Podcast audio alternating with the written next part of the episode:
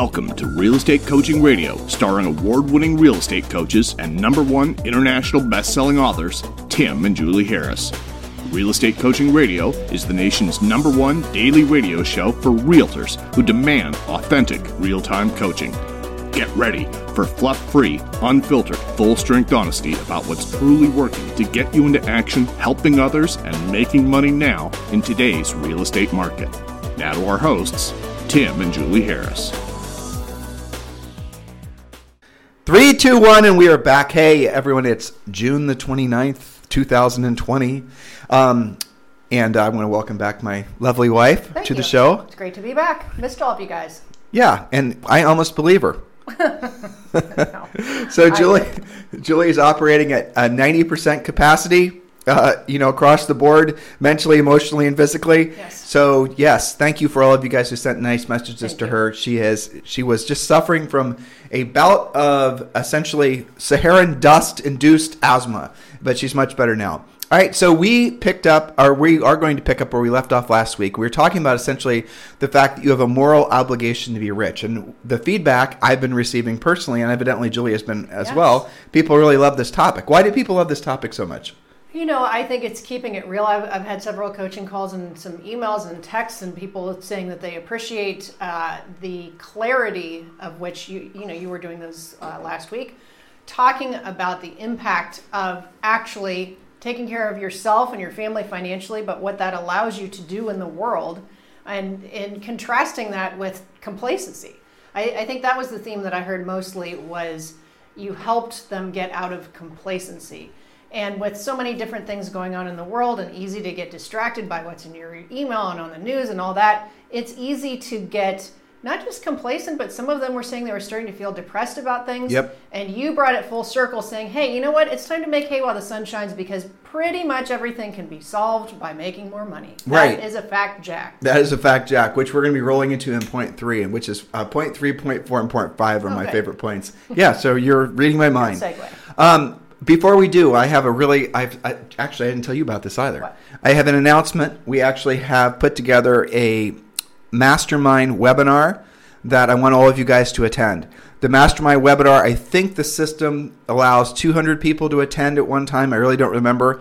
And all you have to do to attend, and this is where I'm going to do live interviews. I I think I'm going to end up probably having 12 or 14 uh, top producers that we're going to interview, and you're going to be able to listen in as I ask them questions about you know all the things you want an- answers to. These are mostly top producers, some of the nation's top producing agents. Um, no matter what the market is, there are bellwether agents. And I want you to attend that mastermind. Like I said, it is limited space just because the nature of the technology and the way you get your. Um, you have to basically you have to text the word. Well, not basically. Text text the word mastermind to 31996. Text the word mastermind to 31996. And you're going to be texted back a link that's going to allow you to schedule. We've scheduled three dates where we're going to be doing this mastermind. Everyone's going to be slightly different. But make sure you go ahead and text the word mastermind as one word, mastermind as one word, to 31996. And then you can attend the mastermind that we're doing where we're going to be, or I'm going to be interviewing some of the top agents in the nation who are also Harris coaching clients. So please go ahead and text the word mastermind to 31996. That is going to be a great source of motivation for you guys because you're going to hear basically how the top producing agents, many of the top producing agents in the country, actually think and what they're actually doing. And you're also going to notice we don't talk about recessions or depressions, and we're not going to talk about the coronavirus. Not once during this mastermind because everyone's bored of talking about it. We're just going to talk about success and how to move forward. So go ahead and text the word mastermind, one word, to 31996. All right, so let's talk about this. If you've not been listening to the podcast since last week, um, do go back and listen to the previous podcast. I'd say starting on Wednesday, I think that's right. or maybe even starting on Tuesday. Starting on Tuesday, actually. No, no, no, Wednesday. Wednesday. Yeah, Wednesday. starting on Wednesday of last week. Go back and listen to the past podcasts. Um, again, the, the sort of the tsunami of feedback we're getting on this uh, series of podcasts is really fantastic, and I think it's the right information at the right time. So go back and listen. We're on Stitcher, iTunes, all your you know convenient podcast listening devices. Just go back and listen, and you'll be caught back up. And also, we do a Sunday podcast. I had somebody ask me if the Sunday podcast you and I did, you know, yesterday was part of the series. It's not. On Sunday, guys, what we do is Julie and I pretty much just strap on our mics our lavalier mics and we just go someplace and we just chill and we talk about whatever comes to mind. Yep. Occasionally we'll have something that you know that we want to share with you guys, but most of the times we just sort of defrag from the week. And I've listened back to a couple of those, forgetting what we talked about. And I think you and I literally might be nuts. The, the, We, the- we do have fun with it. That's- how our thoughts flow on some of these things it doesn't make Well, any sense. You know what? That's how it goes with us sometimes. I mean, we, we a couple weeks ago, you realized we went from talking about aliens to sex dolls to, you know, know. real estate prices to. it can be anything. Anything goes. it's like, good lord. So you've all been warned about the Sunday show. Yeah, but listen to the Sunday shows if you guys want to hear Julie and I a little bit unplugged. We enjoy them just because we don't have to feel like we have to deliver some, you know, we warn you ahead of time. If Yeah. this is just complete waste of your hour, well, it's your fault. Or sometimes usually go, they some go 90 minutes, two I know. hours. All right, so point number three. And now this is the premise of these points, bottom line, is that nobody wants you to be rich. And you know those those are the sum that's summary of essentially rule two. So rule one is rich is where your money works for you, and you no longer have to work for your money. Rule uh, two is no one, not even your mama, wants you to be rich. Now rule three, and this is the one where it gets to be interesting in my opinion, is everything is better when you're rich. Nothing is worse. Now isn't that funny? Why did I have to write it like that? Because so many surveys and all these dumbass things that you know, there's a new survey that says if you have an a- income of eighty thousand dollars in a family of four, that you're quote unquote happier than a multimillionaire. You guys see these reports sometimes. Well, let's actually remembering those types of reports. Think about maybe what their agenda is. What's the agenda? of, Uh, essentially, when you read an article like that, what are, what are they really trying to do? Are they trying to make you feel uh, okay for being being mediocre? Maybe. Are they trying to basically discourage you from essentially becoming rich yourself? Are they trying to discourage you because it's part of their own personal agenda, whoever wrote, wrote the article, or maybe something larger scale, to always stay beholden to the system? By the system, I mean the government, by the edu- you know schools, all these things. We Julie and I talked at length yesterday mm-hmm. on how there's going to be, I think it was four to six thousand colleges and universities that are projected to fail because people are now going, hey, you know what? Maybe we don't need to be spending all this damn money going to bricks and mortar if we can do it on a Zoom. You know, what's the value? So you're going to see a lot of the existing, uh, you know, the paradigms that we're all been living through that we've normalized. They're all in flux. Every single thing out there is going to fight to defend itself because nothing wants it to change. Think how many pieces and parts, just to stick on the university analogy for a second. Think how many people uh, and just different pieces and parts are interdependent on the continuated uh, the continuation the belief that you have to go to college or university and you have to pay some ridiculous amount of money. Scott galloway was talking about this and um, you know basically it's something like in the last 10 years or maybe it's 15 years the price of college has increased by 1600%, 1600. And then he asked the question, well, did the value that they're providing increase by 1600%? The argument can be made the actual value of what you are receiving for your college degree has degraded, not increased. So there's a for example. Now, how many different things are going to fight for all those, you know, universities and colleges and all those employees and all the everything's going to fight to keep that uh, alive, even if it's in a completely outdated and sort of you know dysfunctional institution, in, in conceptually anyway. I'm always speaking in broad terms here, guys. Don't take any of this overly personal. Just keep this in mind. So that was you know essentially rule number two, and rule number three again. Rule number three is everything is better when you're rich. Nothing is worse. When you have a normal, when you have normal life problems, does having money make those problems better or worse?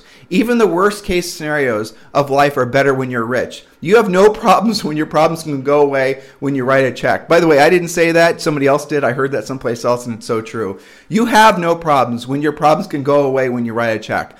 The, the, the problems you have when you have money are way better than the problems you have when you're rich. And having been Julie and I when we got married almost 30 years ago, um, and I grew up, you know, occasionally poor. And you know, when Julie and I got married, we were definitely poor. Yep. And I could promise you that the problems that we had then were sub- it's it's food and shelter problems. It's it's base needs problems when you don't have Well, I mean, health insurance. You can everything. Everything is affected. I remember because we've moved so many times. I remember one of our moves. I found our original grocery list, Oh yeah, I remember. I, uh, no, it was our budget. our budget, and, Yeah. I, and my list, which I could get with the thirteen dollars a week that we were spending on groceries, and it was basically things like uh, ramen noodles and apples. You know, I don't really like eating ramen noodles. That's not better. That's being being poor is, is not better. It's not. A lot of people don't have health insurance. How many times do you say, you know, I can't afford it? Having money is better. Well, you're you, you know, you're teaming You up can apply it to everything. You're teaming up for the next sentence Yeah. here. People romanticize the idea of living simple lives out on the prairie or out in the jungle. But the, I mean, how about this, guys? There's this big movement of millennials that are rolling around the country in these vans and everything. Mm-hmm. Right. I mean, that's not a thing that's going to be sustainable, right? You think you're going to raise a family in a van? I mean, that's not really. watched that movie. What was the guy that that did that for a while and it was all great until he was poisoned by whatever he thought he was going to eat? Remember that? That was actually a I famous remember. book. I don't Yeah. remember. But the historical fact sustainable is the point. the historical facts that the tribal nations of human are was actually quite horrible. The Indian tribes of the south, Southwest actually committed some of the most brutal atrocities ever accounted for. Rape and murder were normal in the prairies. There, uh, there weren't any spiritual meccas of well-being. The funny story is, I'm reading all this, guys. I wrote this a while ago. How every time, every time a, a, a lost tribe is found, oh, I remember this part. This is great. Every time a lost tribe is found, it, it- well, I'll tell you where I got. I'll just summarize it and I'll tell you guys a story.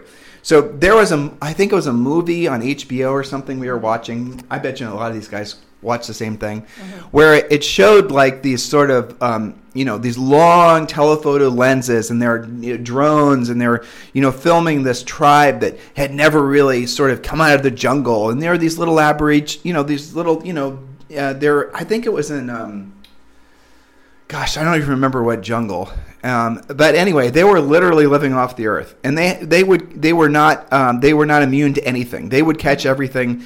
They had to avoid coming in contact with any Westerner. They were walking around naked. This is recent, guys. This isn't like a thousand years ago. Uh, they were hunting. They were living off the earth, and they okay. So they essentially they were discovered. Let's say they were found. This lost tribe. And um, if any of you guys remember the name of this tribe, um, could you please uh, text me at 512-758-0206? I need to freshen up my memories in this because it's a really interesting thing that happened. So the scientists said, okay, well, they'd been studying this lost tribe at distance, and the lost tribe evidently were starting to pick up that they were being studied.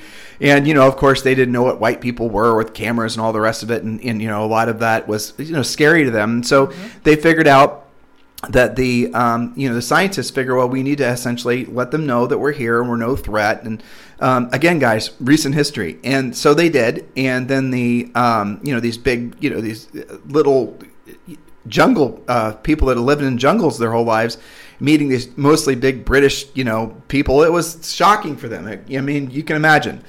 All right. So what happened was is that one scientist would basically, you know, make himself known and it would be something that they would feel okay with and comfortable with and okay, these guys aren't a threat. And there would be two or three more. And of course, you know, there always the debate should we then try to, you know, should we uh, go and give these guys vaccines? What should we be doing to try to help them?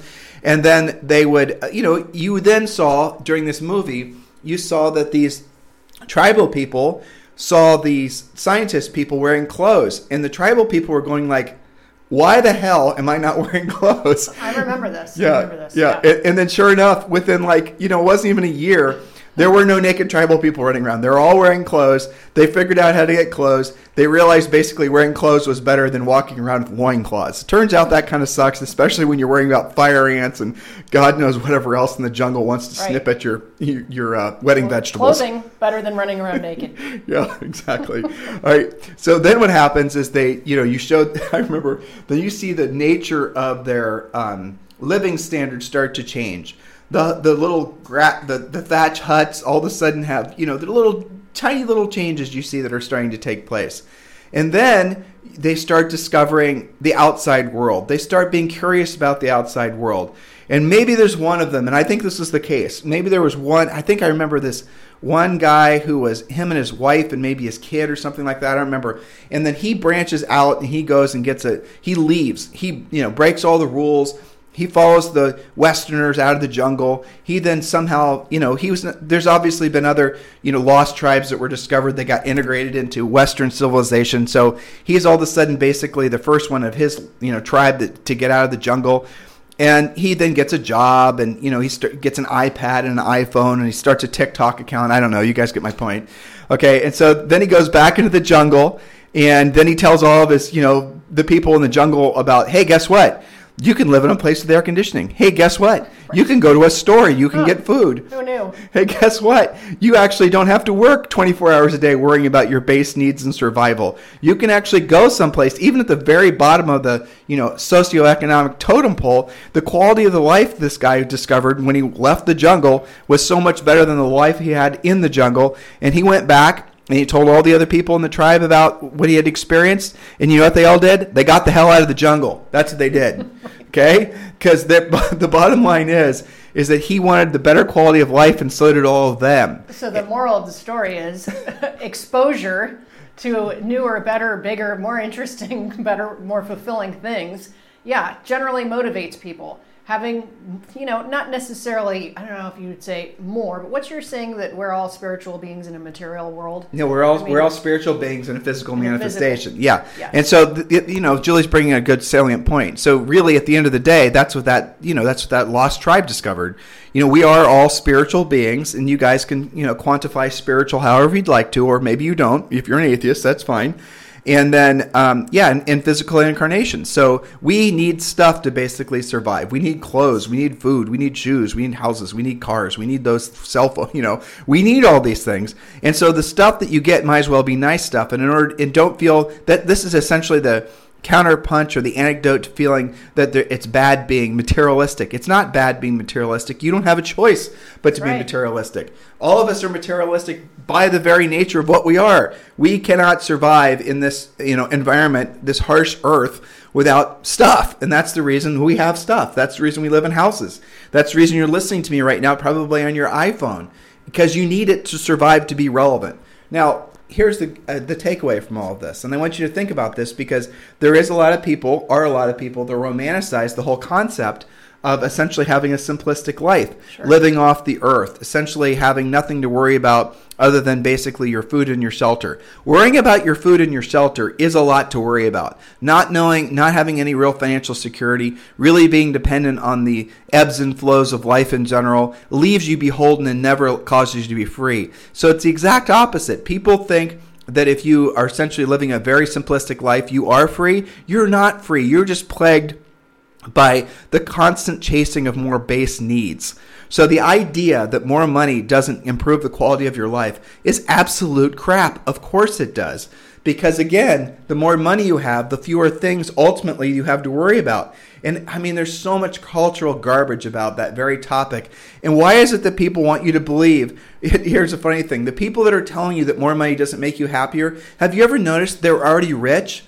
And so when you hear somebody come out, I, there was somebody recently that said something which was ridiculous. He said something like, "I'm not," you know, this person was a billionaire. I think it was um, uh, the uh, Virgin Airlines guy, Richard Or- Branson. Richard Branson. I believe maybe it was him. They they stay these have these. Well, I'm not any happier than I was. Okay, then give all your money up and, Right. and then you know give your island up. It's and, when agents say it's not about the money. Okay, you charge zero percent commission. Have fun with that. exactly. It's What- just baloney at the end of the day. Well, I, I have to get to premier coaching, but on your point, and I want to leave them with this thought.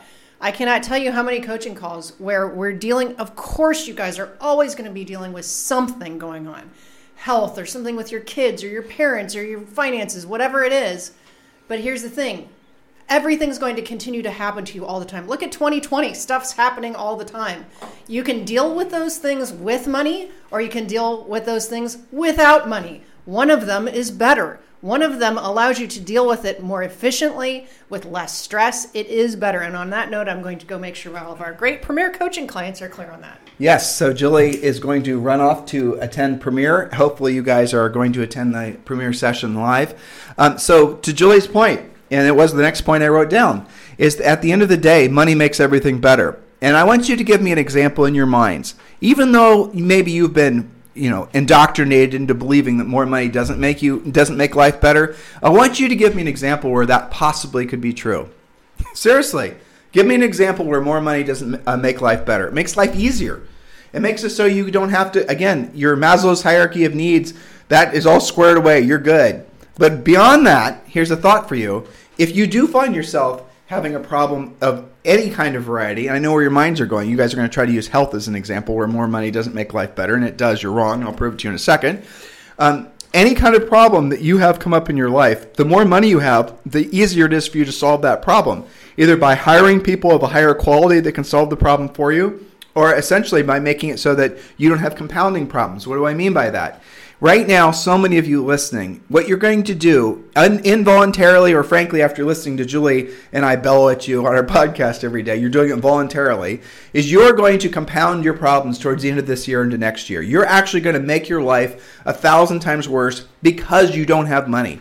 Because you don't have money coming in, whatever else happens, it's going to be significantly worse. And I gave you guys some, some for examples where, in essence, when people start having financial problems, they then start to, generally speaking, tear up other and destroy other aspects of their lives. Health problems. I mean, isn't this obvious? When generally speaking, people run into financial problems, what do they always then, what is it always followed by? Oh, they have now a health problem, self induced usually. Oh, they have developed a marital problem or relationship issues or whatever, whatever. Because it all comes from the uh, lack of money. It really does. La- Look, you can have those problems in isolation. All I'm asking you to do is consider do not have lack of money be a problem because it'll make those other problems a lot worse. If you have a health problem, like Julie did last week, uh, and we can essentially go to the best doctors that we can possibly find, and we're not worrying about co-pays and insurance. We can just write a check to basically for, to solve the problem as quickly as efficiently as we can.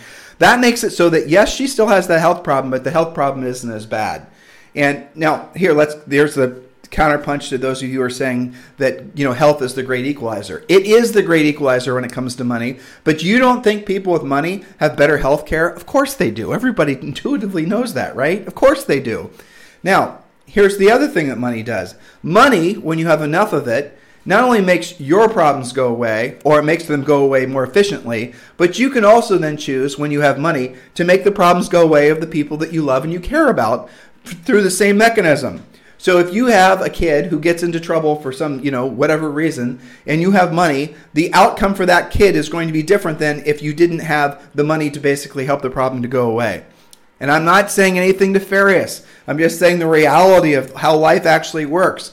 So to think that more lo- more money doesn't make your life better, it's a fallacy. It's just not true. There's no again, if you guys can think of an example, and I'd really like you to kind of help me balance out these thoughts. And if I'm missing something, tell me. I'm not infallible. Text me at 512 758 0206. 512 758 0206. Give me an example where more money doesn't make your life better. Because I've really thought about this. And by the way, I've really experienced this too. Because I was poorer than poor, and Julie and I got married. We were poorer than poorer than poor, right? And so we know what it's like not to have money. And we've coached coaching clients that basically have, you know, essentially brought themselves up from nothing to something and then something to something extraordinary. And the more money you have, the more options it creates for you. And ultimately, what you're moving towards is a sense of freedom. That's ultimately what people want. And, and I'm going to get to point four tomorrow and point five probably the following day. Let me read what point four is. Oh, yeah. Well, I'm teeing it up perfectly. All right. I'll actually read you the first line of point four. What your heart, soul, body, and, and spirit uh, search beyond else is freedom. And that is true. So what all of us want is freedom. And what the money does is it gives you it gets you that much closer to freedom. If you don't have to worry about I mean the very basic things of life, right? If you don't have to worry about food and shelter for you, yourself, your loved ones, if you don't have to worry about your security, frankly, if you don't have to worry about all the things that have become normalized and people think it's the, you know, their lifelong plague that they never can be financially free, then you will always have that 800 pound gorilla. You'll be sitting on a beach someplace, going on vacation. You'll be just basically counting down in your head how many days left are on your vacation before you have to return home because you're beholden to that paycheck because you're not financially free, right? And look how we passed the plague of debt and uh, essentially being elaborate indentured servants from one generation to the next. Look how we're doing that mindlessly with regards to, I mean, I love to pick on student loan debt because it's such crap. But look how the average kid is being said in order for you to basically be a functional, you know, in, function in society, you have to have this college degree. Now, when I was a kid, it was just, and I'm 50, it was just starting to become something that was normalized like I remember growing up and it was like, oh my gosh, going to college, you know, not everyone goes to college. But then when I was in high school, everybody went to college. Virtually everyone. You went I remember in our graduating class, Julie and I went to an AP high school in Worthington, Ohio, to where we met. And I remember there was like maybe three kids went to the military. The, the rest of them basically went to some college or university. And that be, so where's the specialness if everybody experiences the same thing? And this is back when college and university was, you know, they were relative, it was relatively affordable. You could afford it by working a part-time job as a student. And then all of a sudden, student loans became the thing. Then all of a sudden, people that, you know, everyone was being pressured to go into school. And all of a sudden, colleges and universities saw uh, this huge influx of applications that, and guess what? Because they can borrow the money, they can all pay. And because the loan they don't have the loans aren't based on anything. Every a single you know college age kid 17 18 year old kid was a potential recruit into said college or university because the colleges and universities knew how to get all of them student loan money. And so they could then basically be you know little cash cows for the college and university. It's a business. Of course it's a business. And then you know i'm a parent you guys most of you are parents or you are at least influencers of young people right nephews nieces and whatnot how often do we actually have a conversation with them, any of them, about the things I'm talking with you guys about? Never. Why don't we talk about money? Why is it a taboo topic? Why is it a taboo topic in your family? Listeners, why is it a taboo topic with you? Why is even listening to these podcasts since last Wednesday, why have some of you, and I read your texts and your emails and I appreciate it, you're being introspective you know you're looking inward analyzing and questioning your own thoughts and motivations with regards to money. Some of you, it seems, based on the words you're sharing with me from your messaging, for the very first time. I think it's amazing that you're self discovering this, or I'm helping you in some way to discover the fact that money is not some sort of big evil thing. It's not the root of all evil, and it's not all these things that we are raised to believe. Money, ultimately, when used correctly, is libertas. Libertas is Latin for freedom.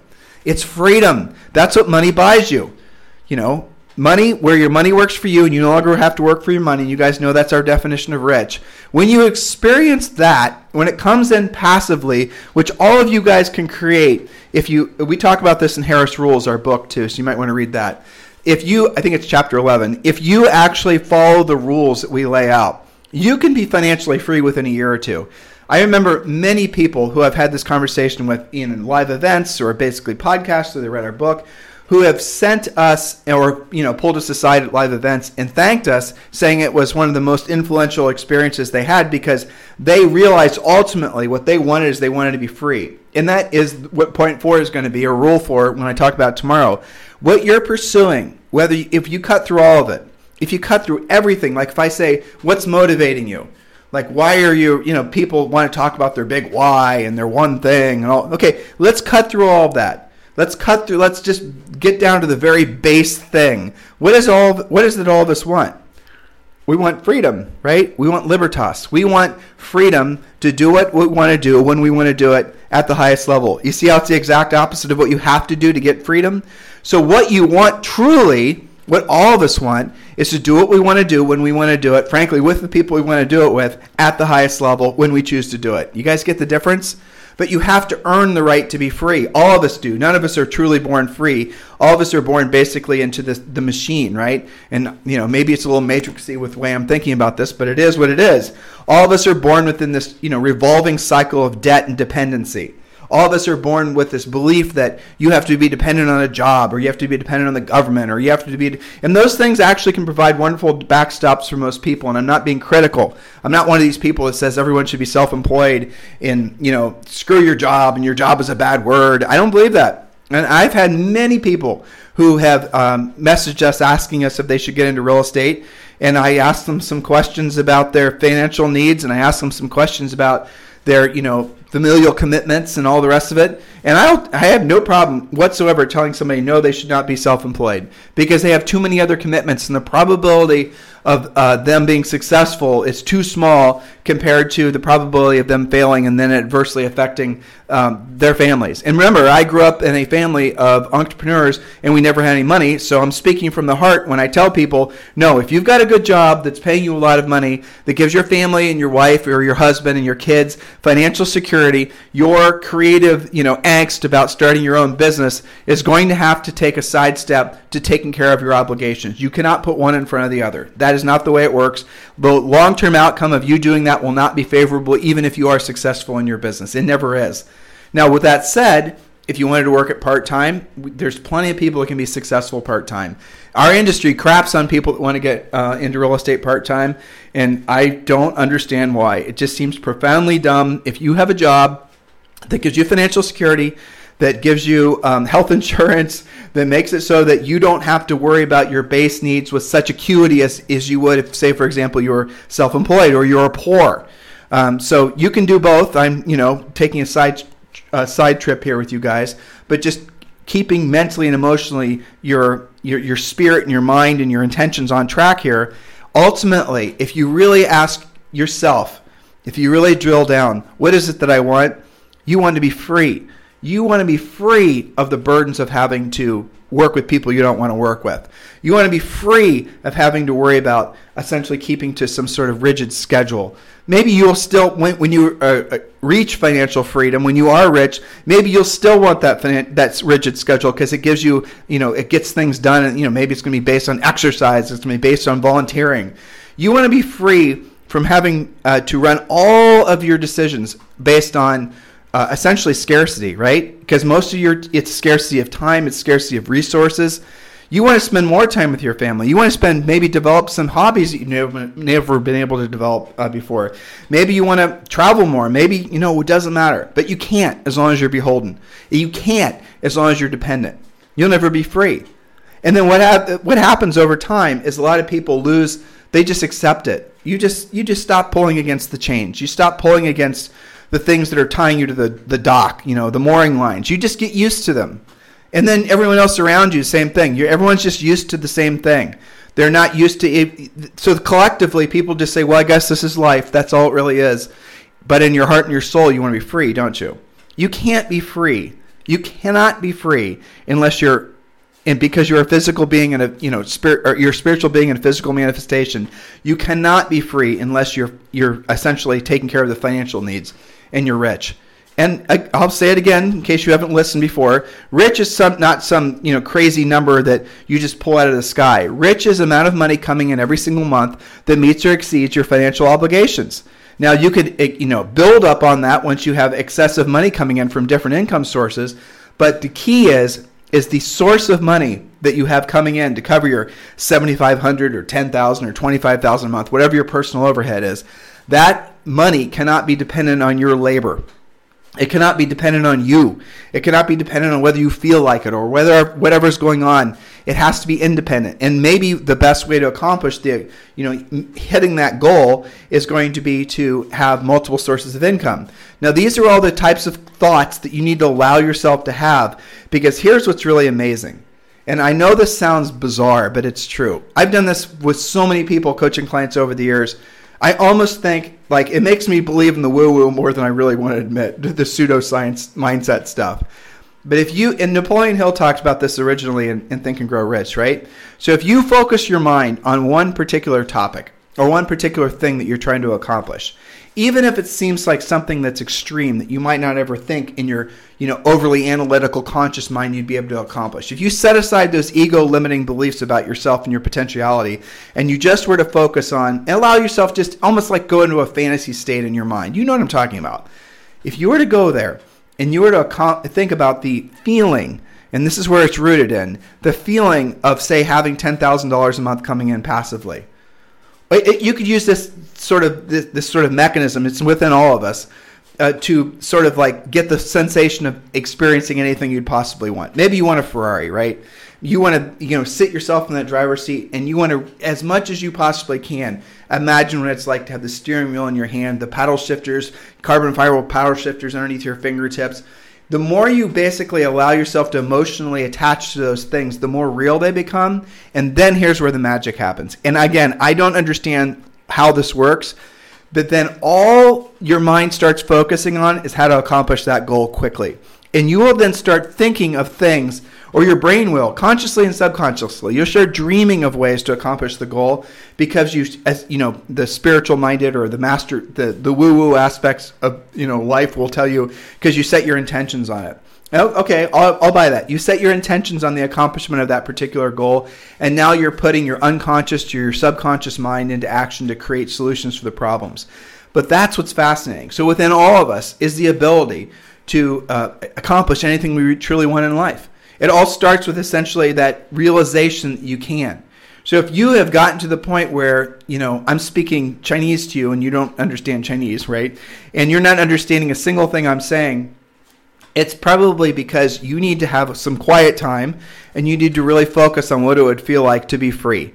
And as we discussed last week on the show, some of you are going to get to that very, you're going to start touching on that freedom feeling and you're going to get scared. So the first thing that's going to come back at you when you touch on that freedom, that spark, and you'll feel it, is going to be absolute terror. And that's normal. Don't let that discourage you. Stick with it. And the reason you're feeling that is because your ego will not be able to be in control of you anymore because your ego likes you to worry. Your ego wants you to worry about scarcity. Your ego doesn't want you to change. Your ego wants you to stay dependent. Your ego wants you to stay small, think small. Your ego wants you to believe that you're constantly under attack.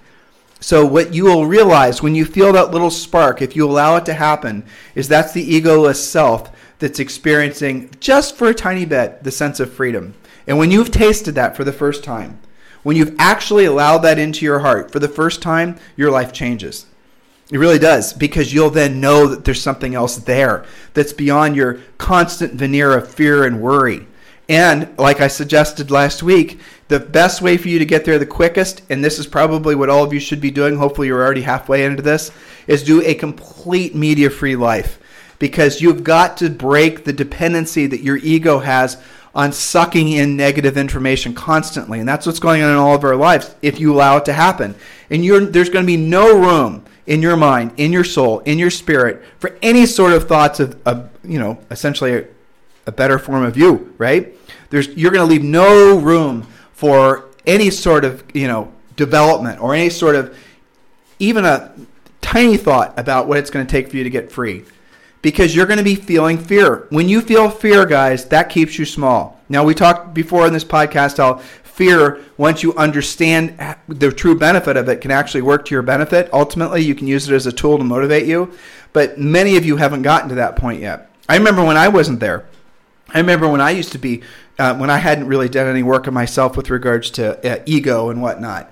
Um, and I remember how and what it felt like was when Julie and I sold real estate, right? And I remember what it felt like having that commission check lifestyle. And we sold a crap ton of houses, right? We had a lot of listings. We were very successful. But I remember the frustration of never being able to actually uh, move uh, the conversation, you know, financial our financial lives forward as quickly as we wanted to. And it's for all the usual reasons: the taxes, the you know, state, city taxes, federal taxes, property taxes, all these things. I had all these invisible partners, right? And so do you. And then there were all these, and this is back before, you know, guys. Julie and I sold real estate right when, like, we bought timandjulieharris.com. I think we bought that URL in uh, 1990 seven or eight. We bought the URL timandjulieharris.com back when they first started selling URLs. How crazy is that? Think about that. So a majority of our we, we have half our real estate career basically um, before the internet and half after the internet. And I have to say things have become after the internet a thousand times more confusing as far as how to basically be successful in real estate because you have all these people trying to sell you crap that's supposed to you know do all the heavy lifting of real estate for you and none of it's real. It's all fake. It's all trying to play into your fear of, you know, being rejected and all these things. Again, I'm not going to go down that rabbit hole, but listen to past podcasts. So the reason those things don't work is they're not designed to work. They're not designed to deliver the product or the service that they promise for the most part. They're just designed to basically placate your need not to ever feel rejected and separate you from your money. Not all of them are 100% like that, but 100% of them are probably 75% like that. They use you guys to test out their theories and their, you know, the appeal that they have towards many of you is a very, you know, it's it's selling you into being lazy, basically. It's selling you into the idea that you don't have to learn to do the real work of real estate. That somehow magically you're just going to meander into you know multi-million dollar deals, and because people liked your you know your your Instagram posts, it doesn't work like that. It's all an elegant lie, and that's this is the reason I'm saying that it's harder for you guys to be successful nowadays because you have to be really good at saying no. And that's the most powerful word you can have in, when you're basically thinking about, um, you know, it's what Julie says, right? Focus is follow one course until successful. But you guys don't do that. You dart around everywhere. You know, you're you're following this breadcrumb and that breadcrumb. You're you know going after this bright shiny light and going after that bright bright shiny light. Guys, you acting like that, living like that, you're never going to be free because you're going to spend all your money looking for shortcuts. Right? How many of you, when faced with an obstacle, the first thing you look for is a hack? The first thing you look for is a shortcut. You don't actually think that you're going to work through it. Why do you think like that? Do you not realize the fallacy of thinking like that? It never works. It never will work. And it's going to keep you broke. It's going to keep you dependent. So maybe the thing inside of you that's looking for the shortcut or looking for the hack is the exact same thing inside of you that's keeping you broke. It's keeping you from doing what you don't want to do when you don't want to do at the highest level. Does that make sense, guys? Because the truth is, everything you want in life, it doesn't matter what category of, you know, it could be physical, family, spiritual, educational, you know, financial, anything. It all is on the other side of doing what you don't want to do when you don't want to do it at the highest level. And you need to think about that because it's the truth. You know, as much as that is, as much as it sucks, to be honest with you, it's the truth. And most of the hardest things in life uh, do suck. They just do. And the, the, the things that have the biggest payoff. But when you have accepted essentially that you can be rich and not your lifetime, but like, you know, a next couple years, maybe some of you, I've had people do it in 12, 18 months where they have enough money coming in passively, they no longer have to work for their money. I don't think I've had a single person that stopped working. What they've done is they've used the money from selling real estate um, to then reinvest. So they'll take the money that they had from the commissions, and that money no longer has to be spent on paying bills because they have the money coming in. Then they start creating multiple streams of income. Um, and look, you don't even have to have a million dollars to be rich. You can have, it doesn't even matter what the amount is. You could have money coming in from, you know, revenue share at EXP. You could have money coming in from, um, you know, paid off rentals. You could have money coming in off rentals with mortgages. You could have all that when I'm talking about passive income, I'm not talking about money that's coming in from your brokerage or coming in from your team. That doesn't count. Um, even though sometimes it is passive because somebody else did the work, that doesn't count because that's still dependent on you. I'm talking about money that's not dependent on you. Every single one of you need to be moving towards that. At least move towards the idea that your life would be a hell of a lot better if you were rich. Your life would be a hell of a lot better in every single way. What would it feel like we're going to go back to thinking about something here, and then I'm around the bend. What would it feel like right now? And some of you I know, which is awesome, you already live like this. But if you wanted to dream up the biggest surprise for your family for Christmas, right? Or if you don't celebrate Christmas, whatever you're doing at the end of the year, so, what is it that you'd love to do? What, what, what would be something that would absolutely, like it would, it would become part of your historic archive, and they'd be singing folk songs about you, you know, around the campfire a thousand years from now, right? Because of this amazing uh, Christmas present or this amazing thing that you did for your family. If you really set your mind free, and I'll tell you where most of you are going to be shut down immediately when you start fantasizing about this, is the money, right? Don't you immediately go to your essentially living within the confines of your own financial paradigm at present? Isn't that interesting? So maybe some of you thought, well, shit, I'd love to fly everyone to, you know, see Tim and Julie at the Ritz Carlton in Puerto Rico, and we could sit on the beach and we could go and have that experience, and then maybe after that we'd fly around and go to Europe or I don't know what, right? You have this fantasy, or maybe you want to, you know, take everyone on a Disney cruise, and those are dastardly expensive, right? Or you want to stay at the Hard Rock in Orlando, extremely expensive. And you know, you want to take your kids, whatever it is. Or maybe you just want to jump on a private jet and you want to fly to, you know, Big Sur, California and go to Post Ranch, one of Julie and I's favorite places right on the coast, as a complete surprise to your loved one, right? Whatever it is. But your belief, your essential the the box within you allow that you allow your your dreams to go is so small because of the way you see yourself financially because you're still dependent on the money. Your mind immediately goes to how many transactions do i have to do? It immediately goes to like how am i going to save the money? Immediately goes to work scarcity whatever because you're trapped in the system. And so what do you do? That big private jet that you're going to fly to big sur and you're going to stay at post ranch and you're going to have that experience now basically you're going to settle for going to the lake the same place you go every single year that's an hour drive from where you live now Sound about right? See what happened? Is you gave up on it right when you were about to start. Right when you were about to start. So, whatever it is that you're fantasizing about, whatever it is that you would love to experience, maybe it's a selfish thing, that's fine. Or maybe it's a thing for your family. Maybe you want to donate money. Maybe you want to build a wing on your local, you know, humane society. I don't know. But if you start actually thinking about those things, the first reaction your ego is going to be going is, "Oh no. No, no, no, no." You're not thinking that big. You are not the person that can accomplish those things in your lifetime. Those are for other people. You are not that person. You are going to be dependent on selling houses one at a time. You're never going okay, right? You see how our subconscious minds start filling us with all these limiting beliefs about what we're capable of? That's your ego.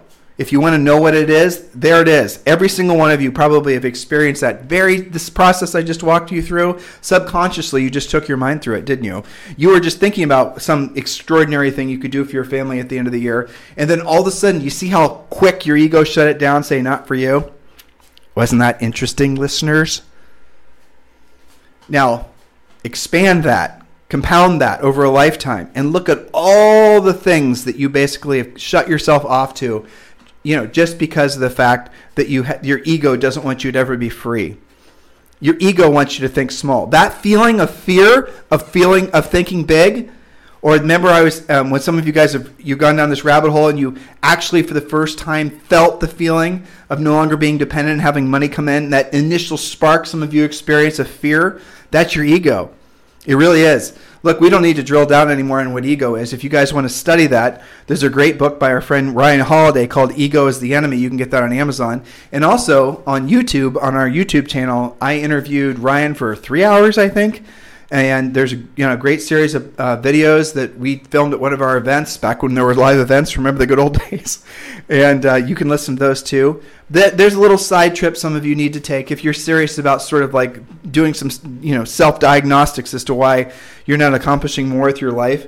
It really is all the things that I've been building up to over the since last Wednesday. Go back and listen to the podcast. The recurring theme is is how you react, how what you allow yourself to do, where you allow your thoughts to go, what actions you choose to take consistently. Remember, guys, it's the doing what you don't want to do when you don't want to do it at the highest level. A lot of people get started, but they don't stay with it long enough. They never get the, the payoff, or they just basically don't think they can accomplish anything much beyond what they've already accomplished. And their ego is telling them to be fearful. Oh my gosh, what happens? This is the other thing, right? Some of you may have experienced this. What happens if I decide that I want to buy a house on the lake? You know, and I want to surprise my family. And this is something we've always wanted. And this is something, you know, this will be a thing that I would be forever proud of myself having, having accomplished. And then how fast, how quickly does your ego pop back in and say, oh boy, what if you go ahead and say every, tell everyone you're going to buy this house in the lake and you don't accomplish it? And, and then you're going to have failed. You better not even set that goal. You sure as hell better not tell anyone that you've set the goal. You know, right? You guys get the point? See how your ego shuts you down, tries to keep you small? And the older you get, the more dominant that voice is in your head. When you're younger, you're you, you still haven't you, you're generally speaking, you still can create. That's the the beauty of youth. But the you know, the pisser of youth nowadays is they're so burdened with debt. And that's real. And that's not something that makes any sense. So hopefully you guys are following all these similar connected thoughts as I'm walking you through these different points. But do follow tomorrow. Do stay, um, you know, listening to the podcast every day. I certainly appreciate you guys are continuing to make this number one listen to daily podcast for agents. So rule number four, and we'll drill down on this even more tomorrow, is what your heart, your soul, your mind, your body, and spirit search for beyond all else is freedom. And you can have that sensation. You can be literally free now. You can be. You can actually accomplish that for yourself and for your family in the next 12 to 24 months. If you have big burn rate, personal, you know, overhead, maybe it takes you 5 years. Who cares? You can get it. Why not have that be your thing of finally being free? Why not have that be your your your overriding overarching goal of being financially free? You have to, you know, obviously it's going to take some discipline. It's going to take some absolute unbelievable focus, but you can do it. Go through these mental exercises that I suggest to you guys. They really do help. Um, these are the exact same conversations I've had with literally thousands of coaching clients, and those who have taken it seriously have had amazing breakthroughs. So as soon as you basic, as soon as you get this concept of what I'm trying to explain to all of you guys, at least you feel it. You don't have, don't try to intellectually understand it because you you're already thinking way too much. Just try to feel it. But then what happens is once you've attached to it, once you realize you can accomplish it, once you start making it real for you, that all of a sudden, all the things in your life that you don't want to do, you're willing to do because what you want or the feeling that you had of being financially free, of experiencing libertas for the first time in your life, that very emotion will push you through the doing what you don't want to do when you don't want to do at the highest level. It will.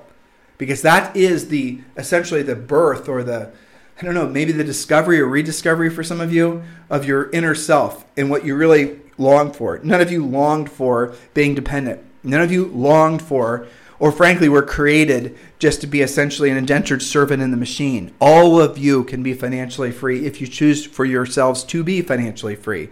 Take this stuff seriously, guys. You only live once and you're dead a real long time. You might as well make the most of this go around. Have a fantastic day. This program has been a presentation by Tim and Julie Harris, Real Estate Coaching. For more information on our real estate coaching and training programs, visit our website at timandjulieharris.com. Remember to tune in weekdays at noon for upcoming shows, and until next time, thank you for listening to Real Estate Coaching Radio with Tim and Julie Harris.